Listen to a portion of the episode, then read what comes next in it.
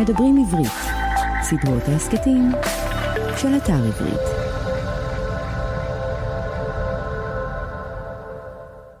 שלום, אתם מאזינים לסדרת ההסכתים כותבים עברית של אתר עברית. סדרה זו היא חלק ממדברים עברית, ערוץ ההסכתים של האתר. מדי פרק נפגוש סופר או סופרת ונדבר על הרצון או הדחף לכתוב, על החיים עצמם ושלל עיסוקים אחרים. והיום אני שמח לארח את הסופר ישי שריד.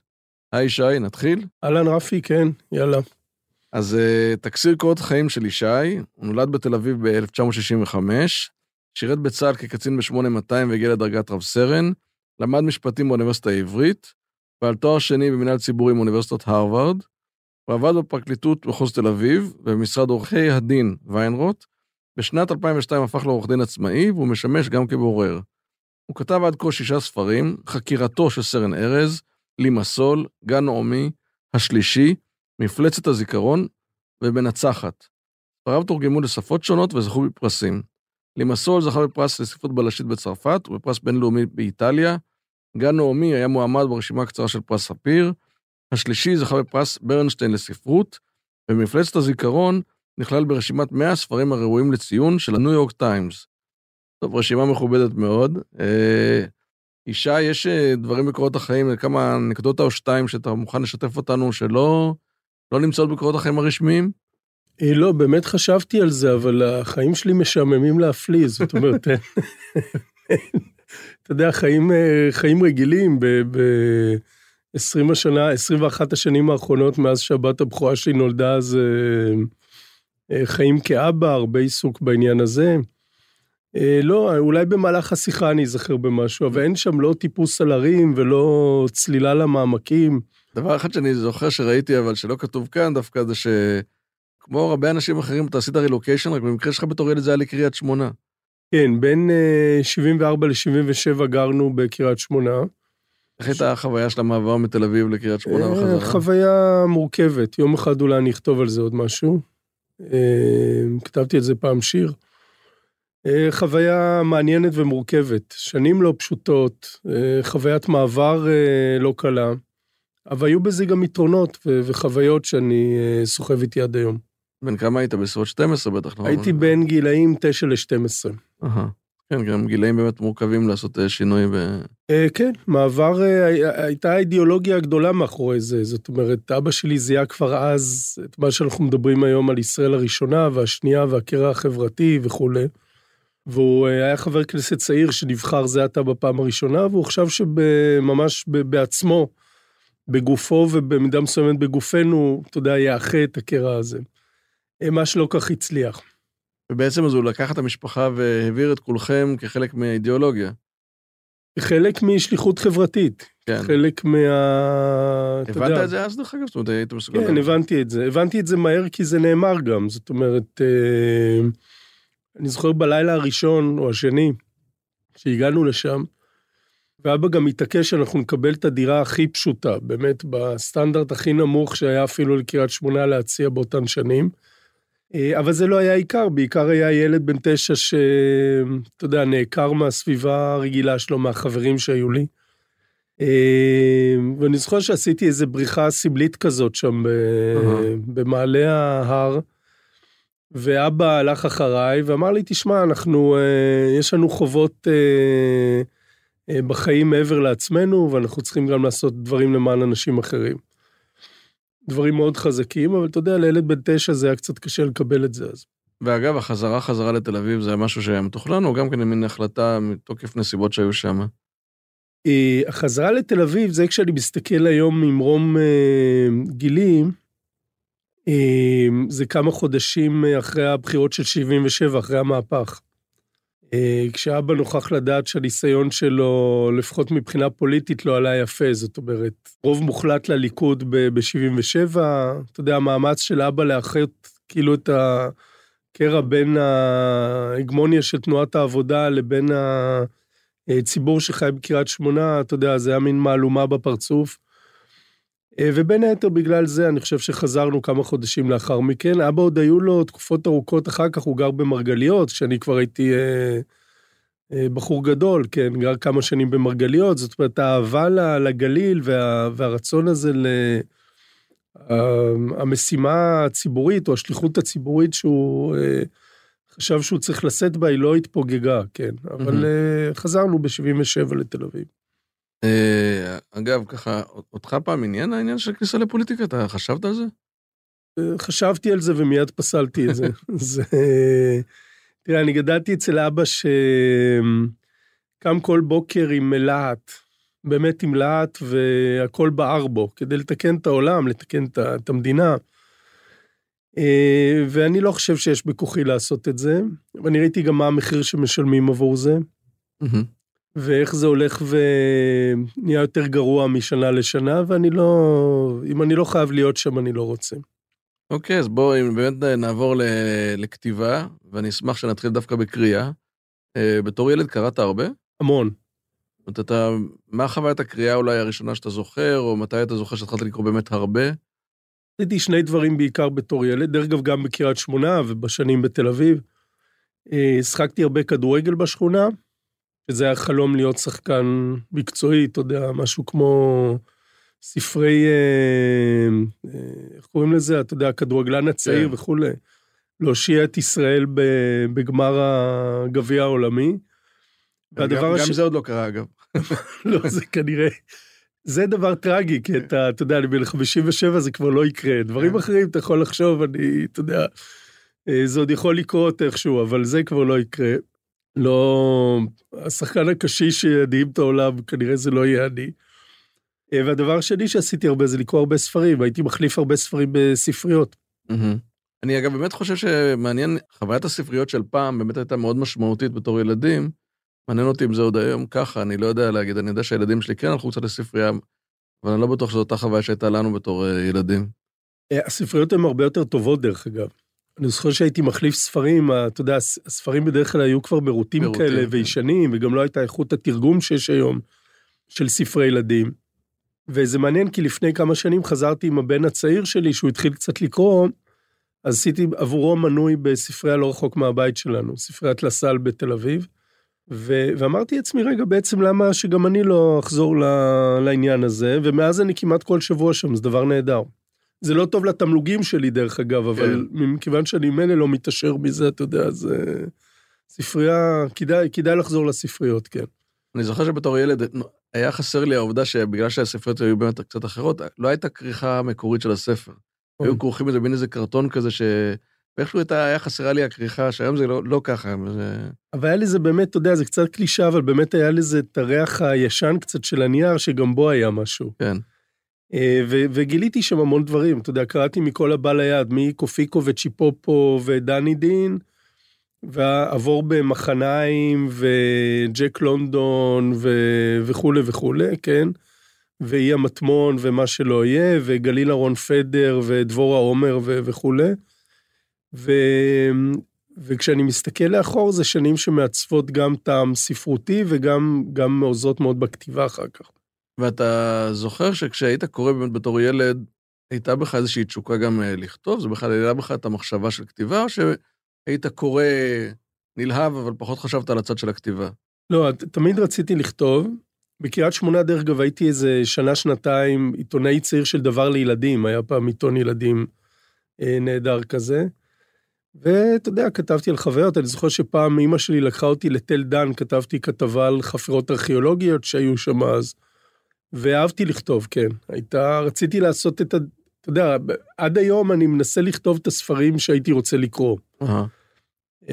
זה אחרי הכל, זאת המטרה העילאית מבחינתי. Uh-huh. ואחרי שהלכת ללימודים מיד כשהשתחררת, זאת אומרת, והבחירה במשפטים למשל, ולא בתחום אחר, אה, תאמין לי, אני לא בדיוק יודע איך התגלגלתי למשפטים, זאת אומרת, אני יכול לתת הסברים, אבל זאת הייתה כאילו הבחירה, לא יודע, שנראתה לי הכי טבעית ופשוטה באותו זמן, לא הקדשתי לזה יותר מחשבה. אה, כן, התחלתי ללמוד מיד, והכתיבה באה אחר כך. ובחרת בירושלים דווקא, מסיבה מסוימת? אה, רציתי להתנתק קצת מתל אביב, שבה גדלתי רוב שנותיי, ומאוד אהבתי ללמוד בירושלים. כן, זה מעניין שכמה וכמה סופרים שראיינתי למדו משפטים, חלקם גם, גם אני למדתי גם בירושלים, והרצון הזה להתנתק מתל אביב, זה גם כן, אה, אתה יכול להסביר למה? זאת אומרת, למה רצית את הניתוק הזה? אה, לראות משהו אחר, לראות חיים אחרים, וקצת, אתה יודע, בתל אביב היא, היא לא בועה והיא לא ביצה, אבל לפעמים יש לה קצת תכונות כאלה, כן. Mm. אה, ורציתי להתחיל, אתה יודע, אחרי הצבא, רציתי להתחיל דרך חדשה, והחיים בירושלים היו נהדרים. ירושלים, בשביל סטודנטים לפחות, גם עיר מאוד רומנטית, ומפתיעה ומרתקת, ולפעמים מסוכנת, וזה מקום טוב לאיש צעיר דווקא. כן. ואז, אה, מתי בעצם התחלת לכתוב? התחלתי לכתוב ספרות אה, שנות ה-20 המאוחרות.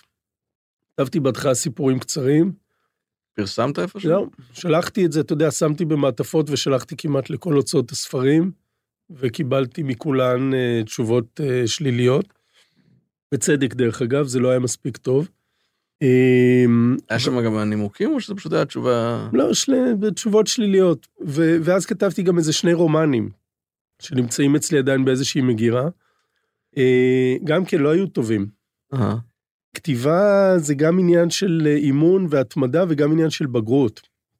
אני חושב מכל סוגי האומנות, להבדיל ממוזיקה נניח, או אפילו מדעים מדויקים, שאתה יודע, צריך את הניצוץ של הנעורים, כשהמוח עוד אה, רענן וטרי, בכתיבה דווקא יש יתרון לבגרות. וזה מעניין שכשכתבת למשל, אתה אומר, גם סיפורים וגם שני רומנים, והם היו במגירה, וזה לא ריפא את ידיך, זאת אומרת, אתה ראית בזה תהליך שאתה אפילו לומד ממנו, שראית בזה משהו שהוא גם, אה, אתה יודע, לקבל. תשובות שליליות, וזה בטח גם משהו מתסכל, כן, אני ידעתי שביני לבין עצמי ידעתי שזה לא מספיק טוב. באמת?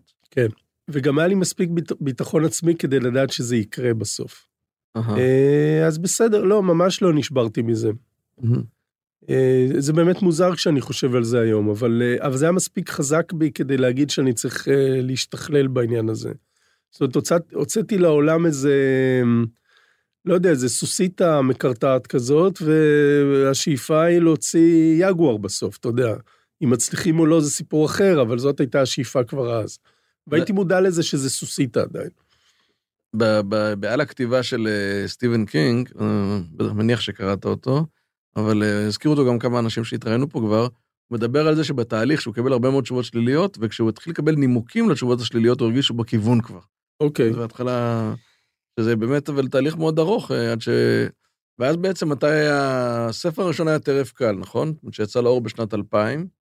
הספר הראשון, אה, אני קראתי לו חקירתו של סרן ארז, ושלחתי אותו להוצאת ידיעות במסגרת איזושהי תחרות ספרותית שהם עשו באותו זמן, ואני חושב לא המשיכה אחר כך, זה היה שנה או שנתיים, משהו כזה. אמנם לא זכיתי, אבל הם התקשרו אליי להגיד שמוצא חן בעיניהם הספר, ובואו נוציא אותו. החליפו לו את השם לשם הנורא אה, טרף קל. אבל אתה יודע, ספר ראשון, אתה רק אסיר תודה שהספר יוצא ואתה לא דורש שום דרישות. ומעניין כי לפני בערך שנה, אה, דובי אייכנוולד, הבעלים של, של ההוצאה, התקשר אליי ואמר לי, בוא נוציא אותו שוב. והוא אמר מיד, בוא נוציא אותו בשם המקורי שאתה רצית, חקירתו של סרן ארז. וזה היה מאוד מעניין, כי זה היה לפגוש את עצמי לפני למעלה מ-20 שנה, כמעט 25 שנה מאז שכתבתי את הספר. אה, כן, ספר, על, ספר שנובע משני מקומות בחיים שלי. אחד, אה, השירות הצבאי שלי, שרובו היה באזור הנגב המערבי, אה, והספר מתרחש שמה. והעניין השני, התקופה שעבדתי בתור תובע בפרקליטות.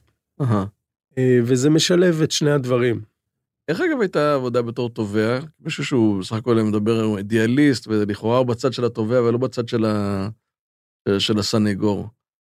כן, אני הרגשתי, אה, הלכתי לשם בתור תחושה של, אה, מתוך איזשהו אידיאליזם, של למגר את הפושעים ואת הפשיעה וכולי וכולי, מה שבאמת עושים בין היתר בפרקליטות.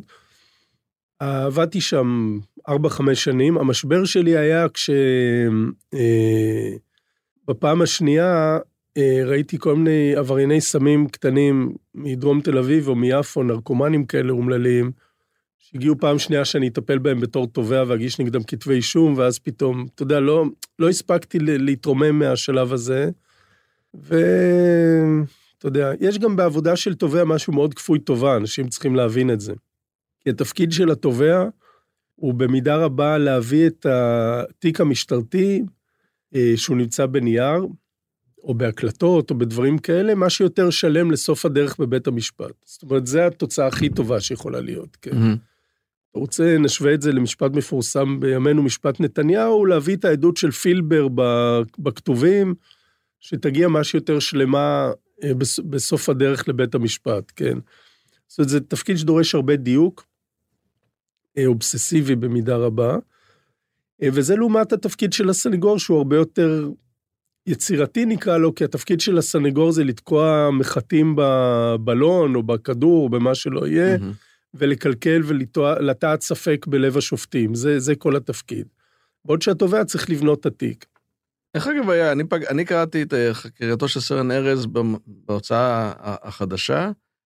איך היה לפגוש את עצמך באמת ככה בשנים אחר כך, ואיך הרגשת, אני מניח שבאים לך, אומרים לך בוא תוציא ספר שיצא לפני כל כך ואתה כבר סופר ותיק וכבר מאוד מאוד אה, התפתחת בכל מיני דברים. איך הרגשת שקראת את הספר עוד פעם, וההחלטה אם להוציא אותו או לא להוציא אותו? די חששתי מזה, כי הספרים האחרים שלי יצאו בהוצאת עם עובד. ודיברנו קודם על אכזבות, אה, סרן ארז יצא ב-2000, אחרי זה כתבתי עוד שני ספרים. זה היום אני, אני מספיק בעל ביטחון עצמי כדי לספר על זה, אתה יודע, אבל זה סוג הדברים שהם קצת אה, מביכים, ו... ושני הספרים הנוספים לא, לא התקבלו על ידי שום הוצאה. ואז באמת, אז הייתה מידה של ייאוש ומחשבה שאולי זהו זה, אתה יודע, אוקיי, הוצאתי ספר אחד, היה נחמד מאוד, ובזה זה נגמר. וכשהייתי צריך להיפגש איתו שוב, א', לא קראתי את הספר המון זמן, וכששלחו לי אותו שוב כדי לעשות תיקונים מינוריים של אה, עריכה ודברים כאלה, אה, זה, זה היה מאוד מעניין לפגוש את עצמי קודם כל אחרי כל כך הרבה שנים, כי אתה יודע, עברתי שנים, עברתי הרבה שינויים בחיי, 25 שנה, משפחה, ילדים, עבודה, דברים, חיים שונים במידה משמעותית מכפי שהם היו פעם, וגם סגנון הכתיבה הוא מאוד שונה. ואתה יודע, הספרים שלי הולכים ומצטמקים קצת עם השנים.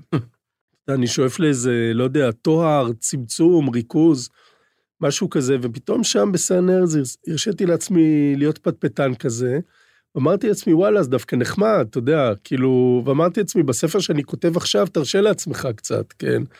מספיק עם הצמצום הזה, אפשר מחדש קצת להתרחב. ובעיקר לעצ... אמרתי לעצמי, וואלה, ספר, ספר טוב כתבת, כן? מי שהיית אז. כן, עבורי זו הייתה חוויה, אני קראתי, ספר ראשון שקראתי שלך היה לי מסול, ואז עשיתי בינג' על הספרים שלך. זה גם אגב חוויה מעניינת לקרוא סופר ממש ברצף, אה, אחד אחרי השני. וכשקראתי את סרן ארז, לא ידעתי בהתחלה שהוא באמת נכתב הרבה קודם, בשנת 2000, וזה מעניין שלא הרגשתי שם, זאת אומרת, הרגשתי שהוא ספר בשל, וספר, זאת אומרת, הוא, לא יודע איפה היה לי בדיוק ברצף, אבל אה, לא הייתה לי איזושהי תחושה של הבדל גדול בינו לבין הספרים היותר מאוחרים, וזה זה מעניין ב...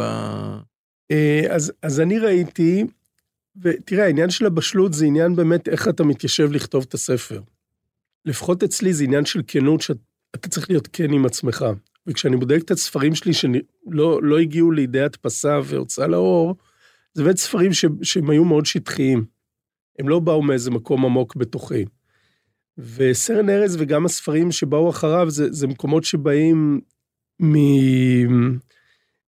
מהנפש שלי, כן, מפצע בדרך כלל, משריטה, מדבר שמעסיק אותי ומכאיב לי, וכשזה בא משם, אז זה בדרך כלל הולך כמו שצריך. איך דרך אגב אתה גם uh, באמת סופר, וגם כל השנים האלה עובד בתחום מאוד תובעני כעורך דין, ואתה גם עורך דין uh, עצמאי, אז uh, בעצם הדברים על כתפיך. איך אתה מצליח לשלב בין השניים? מתי אתה כותב? איך אתה מצליח להתנתק לכתיבה?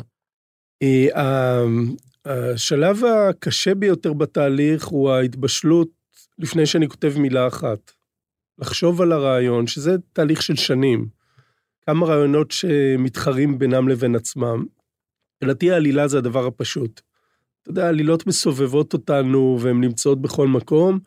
באמת שאנחנו גם לא ממציאים שום דבר חדש בעלילות. אתה יודע, זה... פעם כתבתי, קראתי משהו על מלחמה ושלום של טולסטוי, שיש מחקרים שמראים שטולסטוי לקח או גנב, איך שלא נקרא לזה, גניבה לגיטימית. למעלה ממאה סיפורים שכבר היו קיימים לפניו, ויצר מהם את מלחמה ושלום. אז הסיפור הוא החלק הקל, החלק הקשה זה באמת להתחבר רגשית ל... לרעיון, להתחיל לברוא בתוכך את הדמויות, לראות אותם מול העיניים, לשמוע אותם, ורק אז להתיישב לכתוב, וגם אז זה לא מבטיח שום דבר. וה, והתהליך הזה אפשר לעשות אותו, אותו במקביל, הרי אני לא אשב כל היום בבית ואחשוב על מה אני אכתוב ב... כי רוב הזמן אני לא כותב. רוב הזמן אה, הוא זמן שלא של כתיבה, כן. אה, ולכן אפשר לעשות את זה במקביל. הספרים הראשונים כתבתי בלילה. כשילדים היו עוד קטנים, יש לי שלושה ילדים שיהיו בריאים, אז בלילה זה היו שעות של שקט, היום זה התהפך. אז היום אני מרשה לעצמי לגנוב גם בקרים, וגם האמת שהאיזון בין העבודה המשפטית לכתיבה הוא משתנה, זאת אומרת, אני משקיע יותר בכתיבה, יותר, יותר ויותר. טוב, מתעוררות לי פה כמה שאלות. דבר אחד זה שאתה באמת אומר שאתה כותב במקום של רעיונות. זאת אומרת, אה, יש אנשים שאומרים שהם אה, מתחילים איזושהי סצנה מסוימת, יש אנשים שאומרים שמעניינת אותם איזושהי דמות, איזשהו, ואתה אומר, הרעיון הגדול מעניין אותך, אתה לוקח זמן עד שאתה מתגבש, ואז כשאתה בוחר אותו, משם מתחילה הכתיבה. הרעיון הוא לא רעיון פילוסופי, הרעיון הוא רעיון של... איזה, זה יכול להיות, אתה יודע, איזה מראה שאני רואה, איזה מילה שאני שומע, התחלה של סיפור, איזשהו נבט שצריך לפרוח משם. Mm-hmm. שרובם לא מגיעים לשום מקום, רובם מגיעים למבוי סתום, כן? זה צריך, עכשיו, קורים דברים מאוד, אתה בטח מכיר את זה, קורים דברים מוזרים ומעניינים שפתאום רעיונות מתחברים ביניהם, ודמות שחשבת עליה בהקשר מסוים מוצאת את עצמה בסיפור אחר בכלל.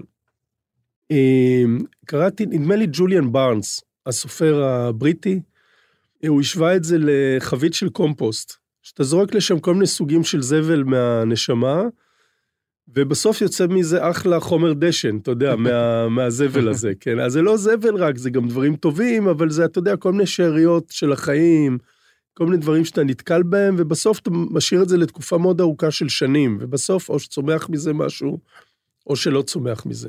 יש לך באמת הרבה התחלות שאתה לוקח איזושהי תקופה, מתחיל לכתוב משהו, ואז מחליט שזה dead end, או שזה משהו שאתה לא רוצה לעסוק בו? כן, קרה לי כמה פעמים. Mm-hmm. שכתבתי עשרות עמודים. כן. אמרה לי סופר באמת בהקשר הזה, באמת שיש החלטה מאוד דרמטית, כשאתה מחליט, מחליט להתחיל לכתוב משהו, אתה בעצם עכשיו הולך ללכת איתו לתקופה ארוכה, וזו החלטה לא פשוטה, הדבר הזה. באמת, אה, לפעמים עדיף לעצור משהו קוד בשלב מוקדם, ולא להיגרר עם זה לאורך אה, זמן. כן, קרה לי כמה פעמים שכתבתי כמה עשרות עמודים, לא יודע, עשרת אלפים, עשרים אלף מילה, ואז בלילה או בבוקר, לא משנה, אני פתאום תופס את עצמי ואני אומר לעצמי, מי זה האנשים האלה שאני כותב עליהם? מה הם רוצים ממני? איך אני הולך עוד שנה עכשיו לבלות איתם? אתה יודע, אני לא... ואני מנסה ואני מנסה, וזה לא יכול... זה... אתה יודע, זה, זה קצת כמו אהבה, זה אסור שזה יהיה בכוח, כן? זה... אני כותב באמת גם בשביל הפאן שלי ובשביל הרווחה הנפשית שלי, ואם זה מאולץ, אני פשוט עוזב את זה. עכשיו, זה לא אומר שלא צריך להשתדל לפעמים, כי יש משברים בכל ספר. לפעמים משברים גדולים, נניח בגן נעמי, יצא לאור כבר ב-2013, הוא נכתב, נכתבו הרבה טיוטות, הרבה דרפטים, אבל המשבר הגדול היה כשהבאתי אותו פעם ראשונה לעורך שלי, אה, בעם עובד, מוקי רון, משה רון, והספר נכתב בהתחלה על ידי מספר יודע הכל בגוף שלישי. על הגננת נעמי, כן. שיום אחד מקבלת צו פינוי לגן שלה, ונאבקת בעצם במשך שנה שלמה נגד הפינוי, ובעצם כדי להציל את חייה. זה נכתב ככה מעמדה מרוחקת כזאת של מישהו שיושב מלמעלה ומסתכל עליה. אה, והבאתי את זה למוקי, ומוקי הסתכל עליי, אני הסתכלתי עליו, ראיתי מיד שיש בעיה. דרך אגב, עורך טוב זה נורא נורא חשוב. כן, זה נכס. קצת מזלזלים בזה בימינו, ואתה יודע, יש כל מיני סיפורים אה, אורבניים כאלה, אגדות אורבניות, אנשים שהגיעו מספר אחד באמזון בלי עורך, כן, אתה יודע, הכל בסדר, רק צריך עורך, כי סופרים, אתה יודע, בלי להיות קצת מגלומן, ולחשוב שכתבת את הדבר הכי טוב מאז, אה, לא יודע, דוסטויבסקי או ג'ון לקארה או כל אחד בז'אנר שלו, אז קשה לעשות את זה, אבל בסוף צריך איזושהי בקרת מציאות ועורך רציני ומקצועי שיגיד לך, אתה יודע, לפני שבכלל מגיעים ברמה הטכנית של, של uh, טכניקה, אבל בגדול. ואז הלכתי ו... והייתי צריך להחליט מה אני עושה עם הספר הזה, כי, כי היה לי ברור מיד מה הבעיה, הבעיה שלא היה קול, הקול היה קר. אם אין קול חם שמדבר אל הקורא, זה לא שווה הרבה, זה לא, זה לא יכול להצליח. הוא אמר לך את זה אגב? שזה... לא, לא אמר לי את זה. זה היה כמעט ברמה של מבטים. באמת. זו אה, החלטה, זו החלטה, אני מניח, של לקחת כתב יד ועכשיו להחליט להפוך אותו ממספר אה, יודע הכל ל- ל- לגוף ראשון, זה... כן, קודם כל, מה אני עושה עם זה? והנטייה הראשונה, אתה יודע, כמו ילד, לבעוט בזה, ויאללה, לא רוצים, אז... אה, עכשיו, מוקי אומר לי, אני יכול להוציא את זה לאור. זה כבר לא ספר ראשון, זה בסדר גמור, אתה יודע, אפשר להוציא את זה לאור, אבל אני יודע שזה לא זה, הרי אין עניין, אתה יודע, ל... אתה יודע, להוציא ספר ולרוץ לספר לחבר'ה, זה לא מעניין, זה, זה מעניין אולי בספר ראשון, שני, אבל אחר כך, אתה יודע, אתה מחפש יותר מזה. ו... אבל אתה יודע, עבדתי על זה יותר משנתיים. ו... ומה עושים עכשיו? זה באמת להשקיע שנים בפרויקט הזה.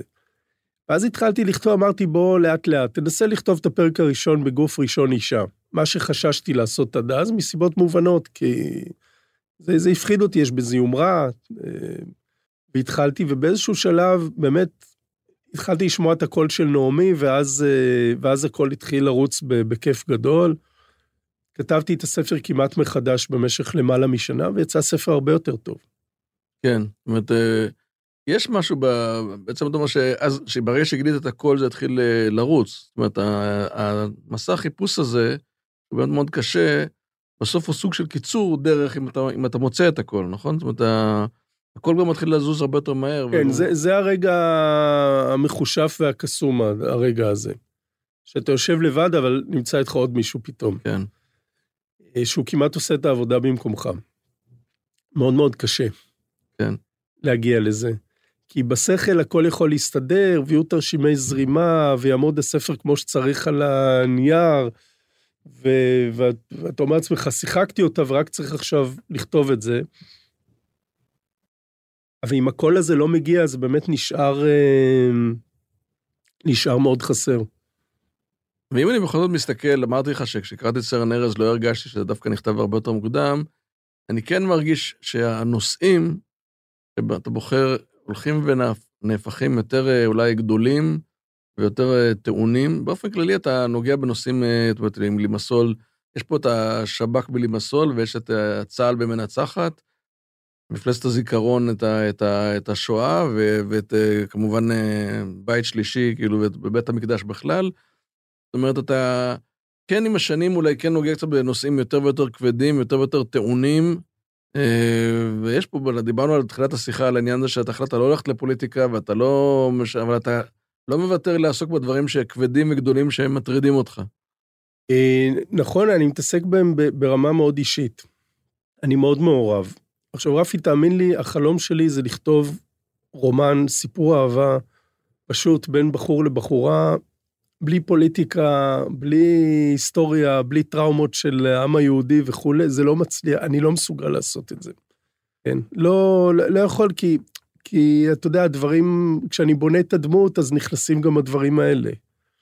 וכשאני מדבר על השואה, אתה יודע, זה שואה, אנחנו לא בית של שואה בשום צורה, אבל עם הזמן אתה מבין דברים שלא הבנת מקודם, על הסבתות שלי, זכרן לברכה, ועל ההשפעה שיש לזה בכל נקודה ונקודה בחיינו. כשנולדים ילדים, אז פתאום בצפירה של יום השואה אתה חושב על הילד בן השלוש המסכן בגן, ומה הגננות מסבירות לו, ואיך הוא מבין את הדבר הזה, ואחר כך עם המסעות וכל הדברים האלה. ו- ואני מתעסק עם זה בנושא הכי קרוב. אתה יודע, אני מסול של סיפור של חוקר שב"כ, אז אני אומנם לא הייתי בשב"כ, אבל הייתי קצין מודיעין, אז אני קצת מכיר דברים, ואני גם יודע איך ב-96, תחילת 96, אחרי גל הפיגועים הנורא של אה, פורים, אחרי רצח רבין, פרס ראש ממשלה, וכל העניין הזה של אוסלו ושל השלום וכל זה, אתה מרגיש שזה נוזל בין האצבעות, ואתה יודע, טובע בנהרות של דם. ואיך אני יורד בתור קצין מודיעין לאיזה חודשיים מילואים, כדי פחות או יותר במו ידיי להציל את ה... איזה פנטזיה שאני מציל את העניין הזה, מונע את הפיגועים הבאים, ומציל את תהליך השלום. זאת אומרת, וזה גם הגיבור שלי בלימסול, שהוא חוקר שב"כ, כשמגייסים אותו, אז יש לו עדיין על השמשה האחורית את הסטיקר הזה, אתה זוכר ששלום כן. עכשיו עם, אה, עם כזה עננים, אה, שמיים כחולים עם עננים לבנים וכתוב שלום. אז ככה מגייסים אותו לשירות, ומשם זה הולך ומשתבש כל העסק. אז זה, זה בסופו של דבר תמיד אני נמצא שם, אני שולח את עצמי לכל מיני מקומות רחוקים, לקצה, לכל מיני מקומות שאני לא נמצא בהם בחיים היומיומיים שלי, אבל זה תמיד אני באיזושהי אה, תחפושת. ומאיפה, למשל, אה, את מפלצת הזיכרון, מה, מה, איך זה נולד? איך זה התחיל? מפלצת הזיכרון נולד אחרי הרבה שנים של קריאה אובססיבית של אה, חומרים על שואה. יומנים של ניצולים, ספרי היסטוריה, אה, סרטים תיעודיים, כל הדברים האלה. שאני מוצא את עצמי בסוף, אתה יודע, שואף לדעת כל פרט ופרט של ה... אתה יודע, הפרטים הזוועתיים של תהליך ההשמדה, עד שבאיזשהו יום אני מרים, באיזשהו יום אני מרים את העיניים מאיזה ספר ואני אומר, מה אתה עושה פה? מה, מה העיסוק הזה. הקצת חולני ב, ב, ב, בתהליך הרצח, כן? ואיפה האנשים שלנו, איפה הקורבנות בתוך העניין הזה? למה אתה לא קורא על החיים שלהם, כן? על אלף שנים של ציוויליזציה יהודית באירופה ובמקומות אחרים. ומה אנחנו עושים במסעות האלה. ואז אני נוסע לפולין לשבועיים, פעם שנייה, כי הפעם הראשונה הייתי בגיל 18 באחד המסעות הראשונים שהיו uh, מסעות השואה, ולוקח, סוחר רכב בשדה התעופה, במשך שבועיים מסתובב בכל מחנות ההשמדה בפולין, חוזר ארצה, להבין מהפעם הראשונה בגיל 18, שאתה יודע, הייתי מטומטם, לפחות מבחינה רגשית, ובגיל 50 אני חוזר מעורער לחלוטין, ואז אני מתחיל לכתוב את הספר הזה כאמצעי להתמודד עם מה שהרגשתי שם. פתאום הדברים באו במלוא הזוועה שלהם. Okay. אוקיי. אה, זה, מש, זה, משם, זה משם הגיע. בכתיבה שלך, אה, אני מניח שאתה עושה הרבה תחקירים. אתה גם אה, פוגש אנשים, או שאתה בעיקר עושה תחקירים האלה בעצמך? אתה משתמש ביועצים? אני עושה תחקירים בדרך כלל מדברים כתובים, שבעניין הזה האינטרנט הוא ברכה עצומה לסופרים. דברים שפעם היה צריך לנבור בספריות או ללכת למקומות, היום זה הכל...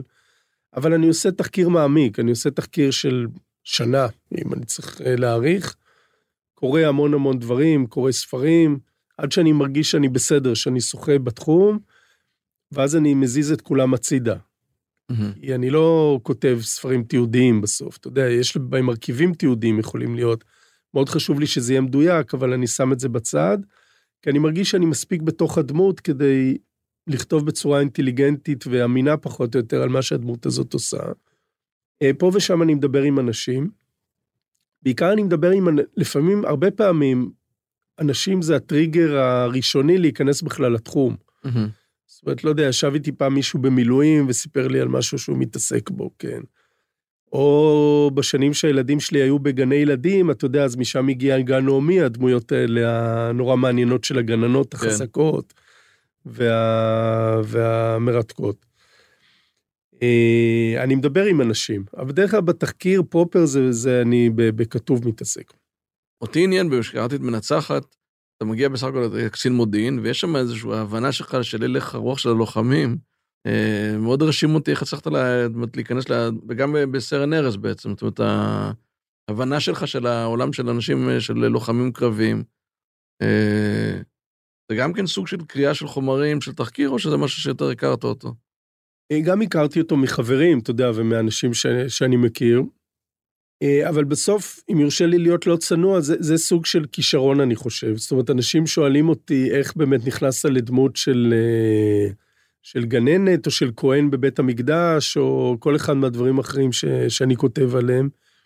אה, אתה צריך להבין את הדמות, אבל האמת שזה לא כך חוכמה, כי הדמות מגיעה ממני. Uh-huh. איך מרגיש לוחם? אני חושב על זה המון.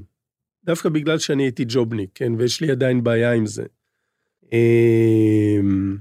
הרגע של איך מתגברים על הפחד, איך אה, לוחם נכנס לקרב, למה לא כולם בורחים הביתה ומתחבאים בארון של אימא שלהם, אתה יודע. Mm-hmm. אה, זה דברים שמאוד מעסיקים אותי, ואז אני מנסה להכניס את עצמי לתוך הסיטואציה. טוב, נעבור לשאלון קצר. בבקשה. אה, בוקר או ערב? בוקר. מוזיקה או שקט? שקט. ספר או סדרה? אה, ספר ואחרי זה סדרה. אתה חושב, דרך אגב, גם על עולם הטלוויזיה היום? פה כתיבה ו... אני, אני חושב שכל הספרים שלי חתמתי על חוזה אופציה באיזשהו שלב, uh-huh. ולא יצא מזה שום דבר עד היום, אז אני כל פעם מודה למי שצריך להודות על זה שאני כותב ספרים ולא צריך לגייס מיליון דולר כדי לעשות את האומנות שלי, אתה יודע. אה, חופשה או עבודה? עבודה. וויסקי או בירה? בירה. סוג מסוים? לא, האמת אה, פחות ופחות עם השנים. junk food או גורמה? גורמה. רומא או פריז? רומא. אה, קר או חם? חם. חם הכוונה, אתה מבין, מעניין אותי שכשאני אומר לך קר או חם, על מה אתה חושב בראש? כי זה... אני חושב על פסטה קרה לעומת פסטה חמה, לא סובל סלט פסטה, אתה יודע. תן לי קערת פסטה כמו שצריך, לא להתחכם. כן. מטרה או דרך? מטרה. והאם תעדיף תמיד להקדים בשעה, או לעולם לאחר ב-20 דקות? לא מסוגל לאחר. לא אומר את זה בתור התפרעות, לא מסוגל. אתה יודע, גם כשאני רוצה לעשות איזה פוזה ולאחר, לא מסוגל, אני בסוף מגיע לפני כולם. זה משהו דפוק אצלי לגמרי. טוב, תודה רבה, ישי, היה מרתק. תודה שבאת. תודה רבה, רפי, היה עבר מהר ולא כאב. האזנתם לכותבים עברית, סדרת ראיונות עם סופרות וסופרים במסגרת ערוץ ההסכתים של אתר עברית. באתר עברית תוכלו למצוא אלפי ספרים בכל הפורמטים, דיגיטליים, קוליים ומודפסים, וגם, כמובן, את הספרים של ישי שריד. להתראות בפרק הבא. האזנתם לדברים עברית. סדרות ההסכתים מבית אתר עברית, חנות הספרים הדיגיטליים, מודפסים והקוליים הגדולה בישראל. ספר זה וספרים נוספים מחכים לכם באתר עברית.